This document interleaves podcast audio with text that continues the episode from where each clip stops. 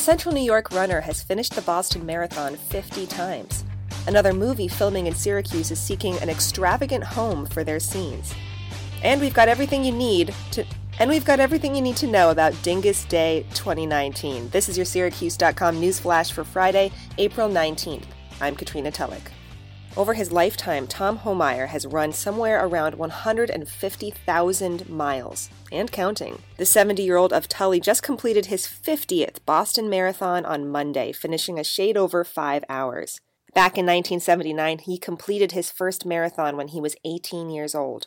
All these years and miles later, he stayed the same size, running one mile after the other. He's committed himself to the craft, finishing more than a hundred marathons in his lifetime. He said on Wednesday, I'm very sore as I normally am with Boston. The terrain beats me up. He said, I had trouble getting out of bed today. The former track coach at Christian Brothers Academy and Le Moyne College once ran Boston in 2 hours and 35 minutes, a personal best. He's since run between 40 and 80 miles per week through the long, cold winters of central New York. What's next for the 5 foot 10, 145 pound Tully man? Well, he says there's no telling how much farther he will go. Quote, I'd like to keep going. For me, running is a spiritual experience.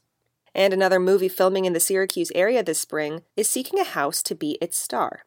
According to a press release, the producers for the upcoming feature film Paper Spiders are in the preliminary stages of development and seeking a luxurious home that offers a striking exterior, gorgeous view, and a stunning backyard pool to be featured in the film. The comedy drama is scheduled to begin shooting in late April and through the end of May. Paper Spiders is described as a bittersweet coming of age story focused on a young girl's senior year being turned upside down when her mother begins to suffer from a mental illness. The cast has not yet been announced, but according to IMDb, the movie will be directed by Inon Shampanier, who co wrote the script with Natalie Shampanier. The pair's previous credits include Beautiful and Twisted from 2015 and 2012's The Millionaire Tour. Homeowners interested in having their house considered should contact the film's location manager, Emily Campbell, at emilycampbell23 at gmail.com. And if there's one thing you need to experience in Western New York, it's the day after Easter, known as Dyngus Day.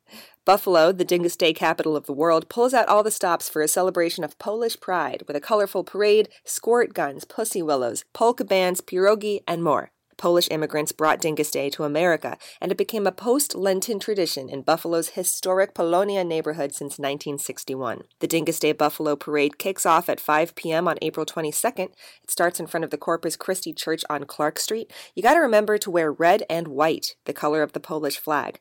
Bring a squirt gun and be prepared to get drenched by the parade's end. For a full guide to the day's activities, visit syracuse.com and Mindhunter star Holt McCallany has been named the Boxing Hall of Fame Parade Grand Marshal. The actor, the star of the Netflix series Mindhunter, will be the Grand Marshal of the Parade of Champions during the International Boxing Hall of Fame's induction weekend in Canastota.